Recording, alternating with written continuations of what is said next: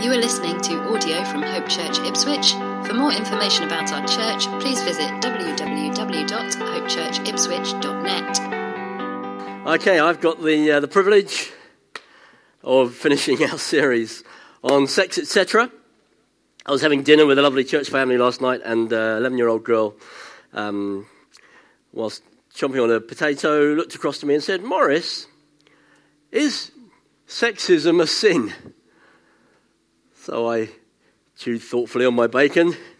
I wonder where this is going. Normally it's about unicorns or dinosaurs with 11 year old girls, but I said, I, do believe sexism is a sin. So she said, Well, is it sexism then to only have elders in the church who are men? Went, oh. Said, Okay. So I ran for cover. I said, uh, uh, Come and listen to me tomorrow morning. Because as it happens, the topic of my sermon is Men and women, is there a difference? Okay? If I'm having to demonstrate to you that there is a difference between men and women by this stage of your life, then you clearly have had a fairly inadequate education. But obviously, that's a much, much deeper question. You know, what about the role of men and women? What about in our church? What role should men and women have in the life of the local church? Are all roles open to both men and women? Are there some roles that are for one, not the other? We're living in uh, an egalitarian age, aren't we, now? Two words just to get you up to speed with if you're not familiar with them. Egalitarian is a term that's used to describe the fact that people would consider that men and women are equal in every single respect. So that would be one uh, uh, camp, certainly in the church, that you know men and women are entirely equal. Then the other word that you ought to be familiar with is uh, complementarian, which is uh, another camp of people who would consider that men and women have different but complementary roles, um, certainly in the life of the church. So we live in an egalitarian age. We live in a culture which is convinced, utterly convinced, of equal rights for all, that uh, there should be absolutely no difference at all whatsoever between men and women. And I think we would agree with that in many, many ways. So I know this is a bit of a, a minefield, okay? And I'm just about to walk straight through the minefield.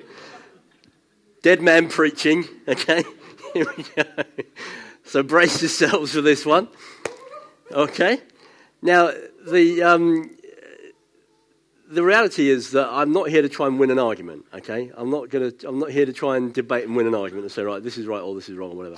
My job really is simply to open up Scripture, uh, open up uh, you know, some perspectives on this for you to go and, and make your own evaluation about this. So I'm here to help you, all right? I'm not here to tell you I'm right and you're wrong.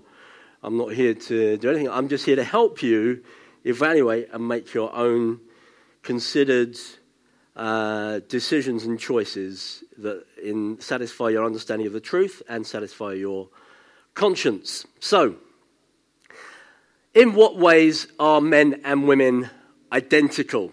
Let's start there, okay? I'll start with the easy bit. In what ways are men and women identical? Well, okay.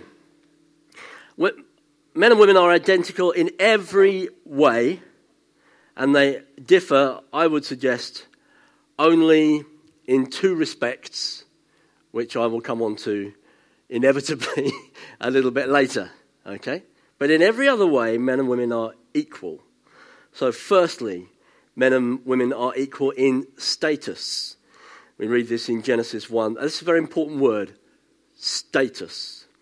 We're equal in status. Genesis 1:27. God created mankind in his own image. In the image of God, he created them. Male and female, he created them. Paul in Galatians 3:28, he says, There is neither Jew nor Gentile, neither slave nor free, nor is there male and female. You are all one in Christ Jesus. It's unequivocal in Scripture. Men and women have exactly the same status. One is not superior uh, to the other. So, like the Jew in the old prayer who prays and thanks God that he wasn't born a Gentile or a woman, that is not a biblical prayer. Men and women have the same status. Are we agreed? Men and women are equal in ability. I don't think there's any suggestion in Scripture of superior or inferior. Men are not made more able than women or vice versa. Men and women each have their own strengths and weaknesses, which we'll, we'll come on to that a little bit later. But essentially, in terms of the basic template of ability, men and women are created equal. So sometimes people will argue or try to argue, you know, well, you know, sort of women aren't able to do these things. That's why men would have these roles. That is rubbish. Okay? I, uh, I served for many years in Her Majesty's Air Force under the, uh, the leadership of Mrs. Margaret Thatcher. You know, Germany has been led by quite a remarkable woman, Angela Merkel. America, if our prayers are answered, will be led by a woman.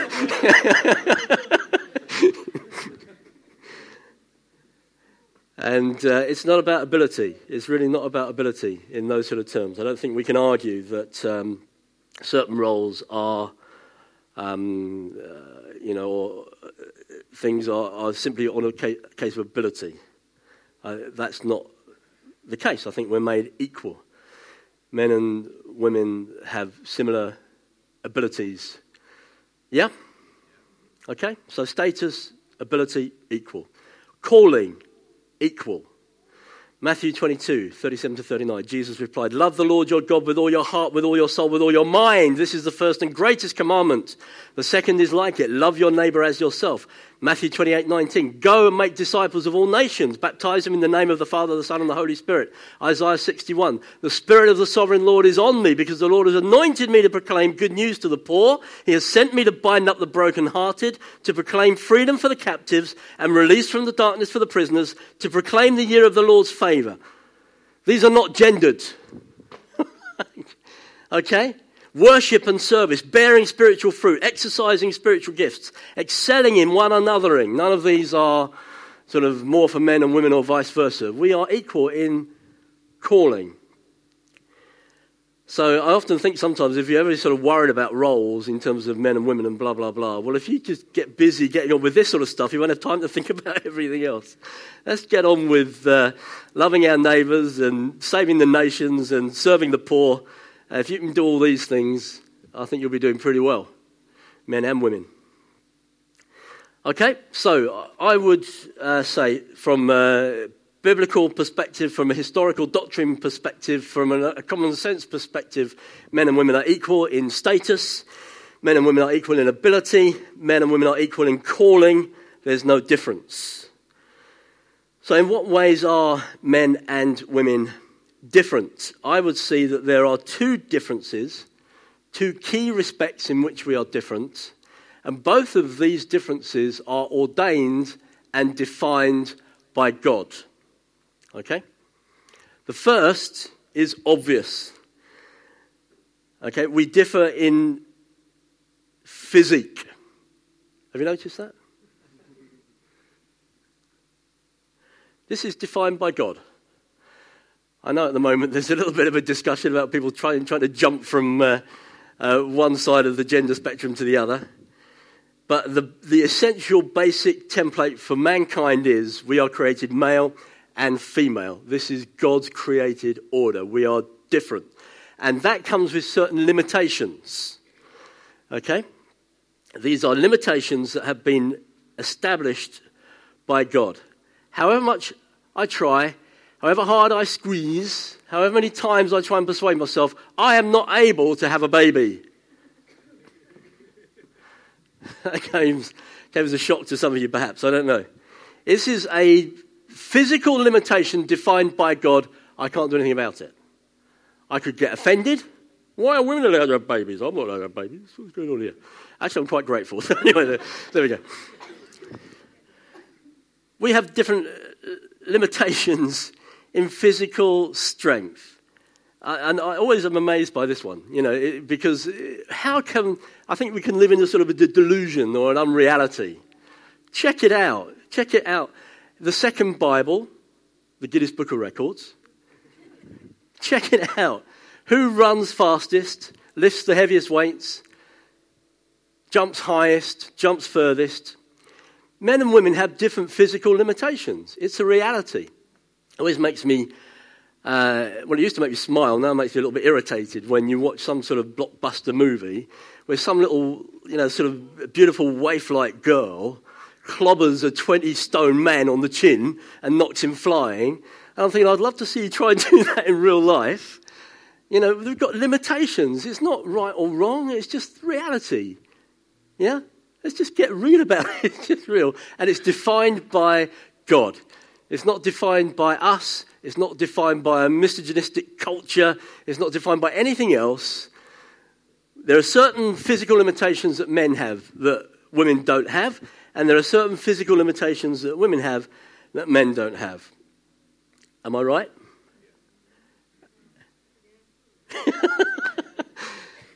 and it's and it's the way we were made. It's ordained by God. Okay, we have different uh, emotional limitations. Okay, we see things, men and women see things in different ways. Men tend to look at things far too objectively. Yeah, women tend to look at things subjectively. Both are helpful. We need each other to get the full picture on things. We all know this. We process the world and life in different ways. You know, if a man shows any sensitivity to an issue whatsoever, it's said he is in touch with his feminine side. Yeah? And uh, we don't talk so much about women being in touch with their masculine side. That's too scary to contemplate. But it's, uh, the fact is, there's a recognition that we look at the world in different ways, and that's something to celebrate. It's not one, to say, well, one way of looking at the world is weak and one way is, is strong. That's rubbish. It's different. We differ in emotional limitations. So we differ in physical limitations, we differ in emotional limitations. It is the way we are made. God has ordained it so. So, here we come to the rub. Here is where our culture is getting tripped up, and it tends to trip up as well, us up as well. And this is the point that I need to unpack, and where some of you in this room will disagree with me, and I have to say, I entirely, entirely respect your point of view if you have a different point of view to the one that I'm presenting here. The other way in which men and women differ, so I've said we differ in limitations, physical and emotional, we differ in responsibility, and this is defined by God. And this is where culture struggles with this. So it starts with Adam and the creative order. Romans 5 12 to 14. Therefore, just as sin entered the world through one man and death through sin, and in this way death came to all people because all sinned. To be sure, sin was in the world before the law was given, but sin is not charged against anyone's account where there is no law. Nevertheless, death reigned from the time of Adam to the time of Moses, even over those who did not sin by breaking a command, as did Adam, who is a pattern of the one to come. We all recognize the significance of those verses. Anybody help me? What's the significance of those verses? People get nervous answering my questions now, don't they? oh, no, what does he mean? Well, if you read the narrative of Genesis, it was Eve who actually was the one who first committed the sin. Read it for yourself. But it was Adam that God holds responsible. Very, very important principle. God holds the man responsible. We then see responsibility modeled in marriage. And this is really important. Ephesians 5:23 the husband is the head of the wife as Christ is the head of the church, his body, of which he is the savior. Now, what I want to try and help us see is if we look at certain truths through the lens of uh, what we read about in Scripture, we will come to a very different conclusion to if we look through certain things through the lens of what the world has to say. And this is the first example of that. Let's think about our relationship with Jesus. Because there's one of the things that problem, uh, people struggle with in terms of headship in marriage is this idea that, you know, men, uh, you know, somehow have dominion over women and women have to submit to the men and, the, and da da da. And do we say, uh, I will obey in the marriage vows and blah, blah, blah. Now, we're the bride, Christ is the bridegroom. Does anybody here wrestle with the idea of submitting to Jesus? Okay, it's a rhetorical question. You don't have to put your hand up. Why would, why would we struggle with the idea of surrendering to Jesus and submitting to his headship? Why, why would we not struggle with that idea? Well, we would not struggle with that idea because we would recognize that Jesus, of all people, has our best interests at heart. that Jesus, as a, a loving husband to the church, has laid his life down for the church. That he is going to do everything he can to ensure that things are well for the church. So surrendering and submitting to Jesus is not an issue because we know actually that's the wise thing to do. And this is the principle that is presented to us in marriage. If a husband is being faithful to his vows to his wife, to cherish her. I mean, it's for me, this is one of the most beautiful words to think about in this context that a husband would cherish his wife. Anybody give me a, an idea of what, what does the word cherish mean? Anybody give me a, give me a pop? Come on then. What, is, what does it mean to cherish something? Value. Treasure it. Protect. Nurture, I think I heard someone say. Yeah? Everything. Cherish everything. Yeah? Love. You're right. The word cherish is a very, very strong word. It speaks about actually, my focus is on you. Actually, I'm not so concerned about myself, I'm concerned about you. And I'm concerned that you are everything that God's called you to be, that you will fulfill your potential in God, that I'm going to care for you in every way I possibly can. I'm going to give my life for caring for you in that way and cherishing you, showing you value and showing you how precious you are and treasuring you. That is my vow to you. I think if more men cherished their wives, more wives would struggle less with the idea of submitting to their husbands. That would be my contention. I think it's because men have not taken responsibility to care for their wives in the way that Jesus cares for his church, that women are saying, oh, I don't want any of that, so I can't buy this whole you know, submitting thing, because I'm, I'm not going to submit to that disfigured, grotesque expression of headship, not man, headship. Some people are leaping ahead of there.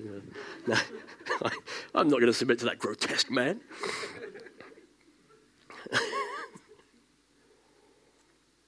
Does your wife have no shadow of a doubt that she's the most precious thing in your life? Aside of Christ, we all know that. In this world, does, is your wife, is there a shadow of doubt in her mind that she's not the most precious and treasured thing you have in your world?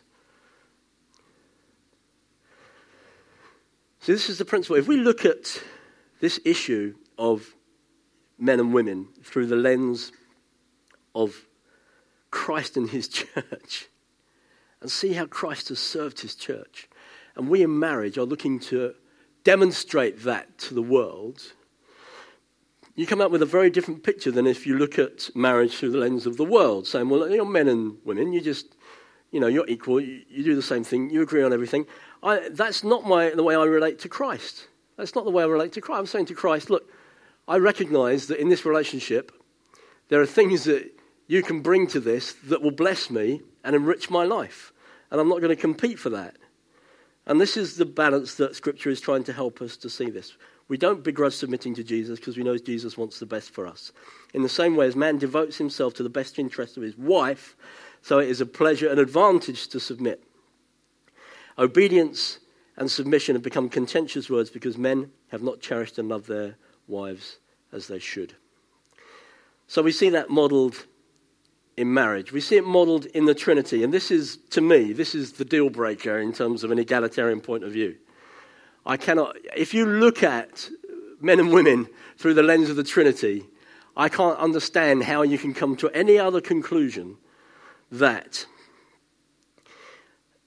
Jesus, the Son, God the Father, and God the Holy Spirit are all equal. Amen? Well, no one's going to argue with that, are they? No one's going to say, well, God the Father is a bit more important than God the Son. If you say that, if you say somehow, you know, well, yeah, yeah, there's the Trinity, but really, you know, uh, Jesus, um, he basically has to do what the Father tells him because he said that. I only ever do what, what the Father tells me. And the Spirit is sort of, wafts around doing stuff. We're not really sure what he's up to. No, they're all God. The Spirit is God. The Son is God. The Father is God. They are equal. Three in one. This is the amazing mystery of the Trinity. That they are three, but they are one. They are no different. There's not some sort of hierarchy of status in the Trinity. This is really important, folks. If you look through this lens at what it means to be man and what it means to be woman, you'll come out with a very different conclusion than if you look through the lens of what the world is helping us see. Because we can easily see how it is possible, when we look at the Trinity, for men and women to have the same status but different roles in that relationship. Because God the Father, God the Son, and God the Holy Spirit have different roles in that relationship. Jesus was sent by the Father. You know, oh, they've made a mess down there. All right? I'll hold your coat, off you go. He comes down and says, Look, you know, I only do whatever I hear the Father saying. Well, Jesus, can't you think for yourself, man? Come on, man up. You should be equal. Come on. You know? Uh, who's ever going to say that? That is blasphemous. It's blasphemous to say that. To say that somehow Jesus, you know, he was just God's dog's body, just did what, you know, uh, God told him to do. That's blasphemy. Okay? Jesus and God the Father were equal in status, but they understood that they had different roles in that relationship. It's very, very important. If we think that because Jesus submitted to the Father, that somehow he's inferior to the Father, we've blown it. We've completely blown it. And it's important to understand this. So, if you take all this together, this is why we would teach in our church that governmental oversight is male. Okay? All of the above is reflected in the New Testament pattern of elder leadership. Taking it all together, the, the fact that uh, men are head of the households, the fact that Scripture uh, shows us and teaches us that um, uh, men are appointed for eldership, and all of these things together, ultimate responsibility for vision, direction, growth, and discipline of the local church rests with men. And men and women can participate in any role of ministry in the life of the local church as long as they're submitted to their eldership, which is male. So, therefore, every single man in this congregation who is not an elder is in exactly the same position as every single woman in terms of the freedom and liberty they have um, to exercise their ministry. So, what would be the reaction to that? Why not women elders? We're equal in status, we're equal in ability, we're equal in gifting. Why would we say that we. What's the reaction that we tend to hear in terms of uh, why would we not say that headship uh, in eldership is male in the same way that we would teach that headship is male in marriage as well? Well, first of all, um, Paul says everything is permissible, but not everything is beneficial. I don't think if someone uh, comes to me and says, Look, Morris, we don't get this headship thing, and in our marriage it's 50 50, right, okay, that's all right. You know, it's permissible. And people saying, you know, well, in our church we have uh, women elders and male elders. I think that's okay. Everything's permissible. I'm not uh, going to say that somehow, I don't think it is a primary doctrine. But I think it becomes a primary issue.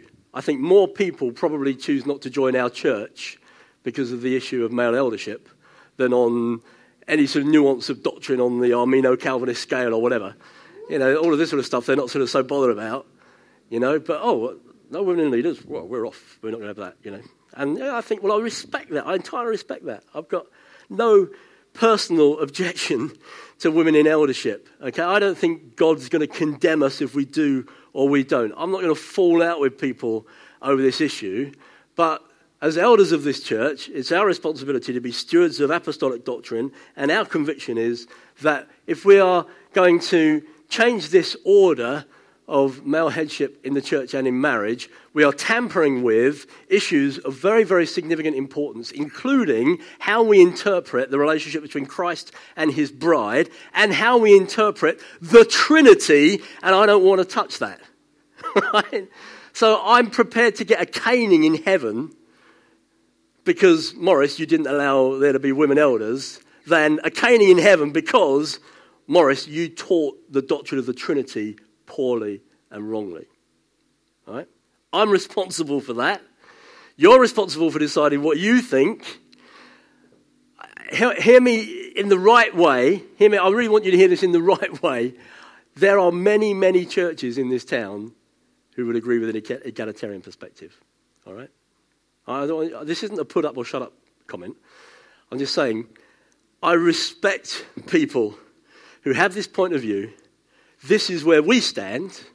If you're uncomfortable with that, then I'm appealing to you to find the, the, the grace to accept the fact that this is how we view this. And if you really, in all conscience, cannot agree with that, you may be comfortable in a church where people would agree with that point of view. Do you hear what I'm trying to say? I'm trying to say it tenderly. I'm not saying, hey, you agree with this or you get out. Just saying, look, you know, you might feel uncomfortable with us because I'm not, I'm not sure we're going to be changing our tack on this one. So, everything is permissible, not everything is beneficial. Secondly, do not conform any longer to the pattern of this world. Romans 12, verse 2. I think we have to think about our motives on this issue. Yeah? We've got to be aware we live in a, a broken world. We are saturated by this culture. We are bombarded by this culture where people are offended at the idea that we would suggest that there are different roles for men and women. You know? They are not even offended, they are enraged by this. Okay? What are our motives in this? Is leadership better? Power, control, attainment? Is to lead somehow preferable or superior? Well, if we read in the Bible that you know, he who is first shall be last, he who is last shall be first. Remember, kingdom culture is upside down. You know, Paul said, Look, you know, I might, I might be an apostle, but I'm the least here. You know, Jesus came not to be served, but to serve. Jesus did not consider equality something to be grasped.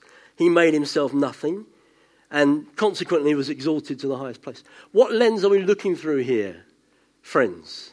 If we're looking through the lens of what culture is telling us, we will always be offended at the idea that we could be equal in status but have different roles. That's always going to offend us because that's what culture is always going to tell us. Because culture is not of God, it's of the devil, and the devil questions God at every point and wanted to take what was not his and sought to grasp things that were not his to take. And we know the consequences. He was hurled out of heaven as a consequence. So let's think about Jesus. He didn't consider equality something to be grasped. It wasn't, you know, this sort of sense that, you know, everything has to be equal as far as Jesus was concerned. He understood his identity as a member of the Trinity, and he understood that he had a different role within that Trinity and it didn't affect his sense of self worth or self value in every, any way. So, if we look through the lens of Trinity, we'll see that different responsibilities is a godly order and does not infer superior or inferior. So, what does this mean in practice? What it means for you in practice in the life of this church, women, you do anything. anything. Okay? As long as you're accountable to the eldership, and the eldership is male. And in this way, you're no different to any of the men in this church. Okay? You're free to do anything. Thank you, Morris. I'm happy to see women lead, teach, lead worship, exercise all the gifts, prophesy, counsel, bring insights, suggestions, revelations. Women, get on with it. Get on with the mission. Come on. Come on, come on, come on, come on, come on. If you really are wrestling and struggling to agree with this point of view, and you are allowed to, okay? You're allowed to disagree. I just want to make this comment. I first preached this message 20 years ago. It's never changed. it's the same message I preached on this 20 years ago when I first started ministering in the church. Len's probably heard it three or four times now, poor bloke. okay, I want you to consider this as well. Um, you know, there are plenty of other churches that would agree with an egalitarian viewpoint. Consider this all other things being equal, if a debate is underway within the evangelical church, and the church through history has almost universally been on one side of the debate until the last few decades, then it could be argued that the presumption ought to be that the church through history has been right. When the new idea comes along, the burden of proof rests with the new idea and not with the old one. And what we're saying there is look, what we're teaching here about servant hearted male headship in, in marriage, servant hearted male eldership in the church, as mirrored in the relationship between Christ and his bride, and in the mystery of the Trinity, is a doctrine that has been consistently taught almost universally in the evangelical church for 2,000 years. Okay? And we now find in our culture that all of a sudden we're coming under enormous pressure to reconsider this point of view. And many, many, many churches are coming into line with that. I get quite militant when it comes to the idea that the church is having to come in line with what the world is telling us. I get militant about that. It's not that the church is always right, but I'm, I'm always very careful about this. Now, come on. Why has this doctrine served the church well for 2,000 years? Now we're changing it. Have we changed it because we sat down and made this open hearted re-evaluation of our convictions and came up with a different point of view? No, it's because the world is bullying us. That is my honest contention. The world is bullying us into a different point of view and is sowing these ideas among men and women that somehow this is unfair, unjust, and, uh, and even unbiblical. Well, here we stand. I can do no other. Okay? I have done all I can do to help you today, just to consider the factors about uh, men and women equal in status, equal in ability, equal in calling and gifting. I don't think that's the issue. We have different limitations that have been ordained by God. We have different physical and emotional limitations. That's the design of God. We have different limitations in responsibility. That's the design of God. And we can interpret these by looking at the relationship between Christ and his church and how that relationship works, and by looking at the relationship between God the Father, Son, and Holy Spirit, and seeing how that relationship works to understand how we can be equal in status, not infer superiority and inferiority, and yet have different orders and roles among us as we seek to serve God's kingdom purposes to the ends of the earth. Amen. Thank you for listening to audio from Hope Church Ipswich. Please feel free to make a copy of this content, but please do not edit the content in any way.